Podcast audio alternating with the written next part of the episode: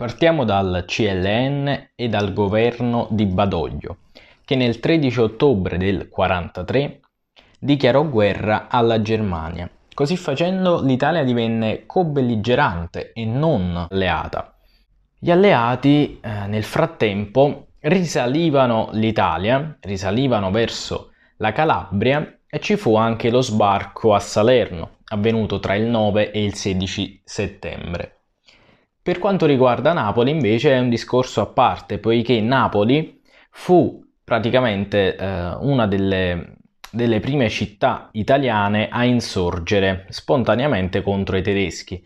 Questo avvenne il 27 settembre del 43 e dopo le quattro giornate di Napoli i tedeschi furono costretti ad abbandonare appunto il territorio. Era il primo ottobre del 43. Per quanto riguarda la politica, dobbiamo aspettare delle, delle svolte a inizio del 44. Infatti nel 44 ci fu un accordo tra il CLN, dunque il Comitato di Liberazione Nazionale, e Badoglio, passato alla storia con il nome della, della svolta di Salerno del 12 aprile. Con la svolta di Salerno il re si impegnava a nominare, nel momento della liberazione di Roma, il figlio Umberto luogotenente del regno.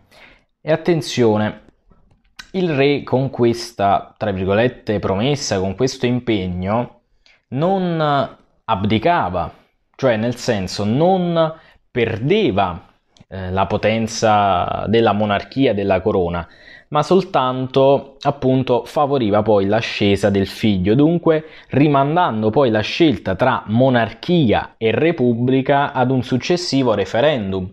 Dunque diciamo una, um, una, una tecnica, una uh, trattativa che poi uh, verrà risoluta soltanto con il referendum del 2 giugno del 1946, quando gli italiani Furono chiamati alle urne per la prima volta anche le italiane e dunque uomini e donne della penisola italiana votarono e la maggioranza votò per la Repubblica. Dunque poi iniziarono i lavori dell'Assemblea Costituente, poi nacque nel 48 la Costituzione e magari faremo qualche lezione, qualche video o podcast proprio su questo. Dunque, eh, nel frattempo fu possibile formare un governo di unità nazionale, posto sotto la direzione di Badoglio. Così facendo il CLN rientrò in questo governo e in maniera contemporanea fu riconosciuto un CLN dell'Alta Italia, con sede clandestina a Milano. Milano infatti eh, non era stata ancora liberata dagli alleati era nelle mani dei tedeschi e per questo si instaurò questo diciamo ehm, organo speciale proprio nel nord Italia con ampi poteri per poter poi condurre da diciamo una postazione più favorevole da un punto di vista eh, più vicino alla, alla battaglia vera e propria la guerra ai nazi fascisti. Arriviamo così al 4 giugno del 1944 gli alleati entrarono a Roma e Vittorio Emanuele III mantiene la sua promessa e nomina nello stesso giorno suo figlio Umberto come luogotenente generale del regno. Ecco il discorso che vi facevo prima. In questo caso Vittorio Emanuele III non dichiara decaduta la, eh, la corona in, in Italia, non dichiara decaduta la monarchia, ma prende tempo e poi vedremo, come già, come già accennato, le sorti del 2 giugno del 46. Dunque, a questo punto, Ivano Bonomi, presidente allora del CLN, prende il posto di Badoglio e questo fino al 1945. Gli alleati rendono anche, diciamo, tra virgolette, ufficiale poi eh, la militarizzazione dei partigiani attraverso l'istituzione del Corpo Volontari della Libertà, passato sotto il comando di Raffaele Cadorna, ovvero il figlio di Luigi, eh, celebre amaramente poi per la, la disfatta di Caporetto del 1917. E dunque ci, eh, ci addentriamo verso la risalita degli alleati eh, nel nord Italia. È il 4 agosto e gli alleati arrivano a Firenze. Dopo pochi giorni cacciarono i tedeschi dalla città, anche con l'aiuto, e questo fu una cosa abbastanza innovativa per l'Italia, con la presenza di gruppi di partigiani molto organizzati, vari gruppi organizzati tra loro e questo aiutò eh, non poco poi l'avanzata degli alleati. Stessa avanzata che mh, mm, però si arrestò a settembre quando eh, l'esercito appunto degli alleati giunse, raggiunse la linea gotica.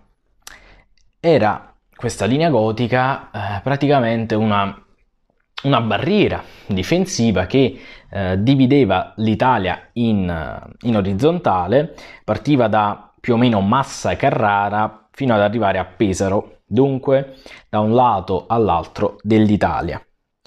E eh, questo inverno, l'inverno 44-45, fu durissimo soprattutto per gli italiani del nord, del nord Italia, poiché il, il centro-sud era stato liberato dagli alleati, mentre invece il nord era ancora eh, nelle mani aspre, fredde, aride eh, dei tedeschi.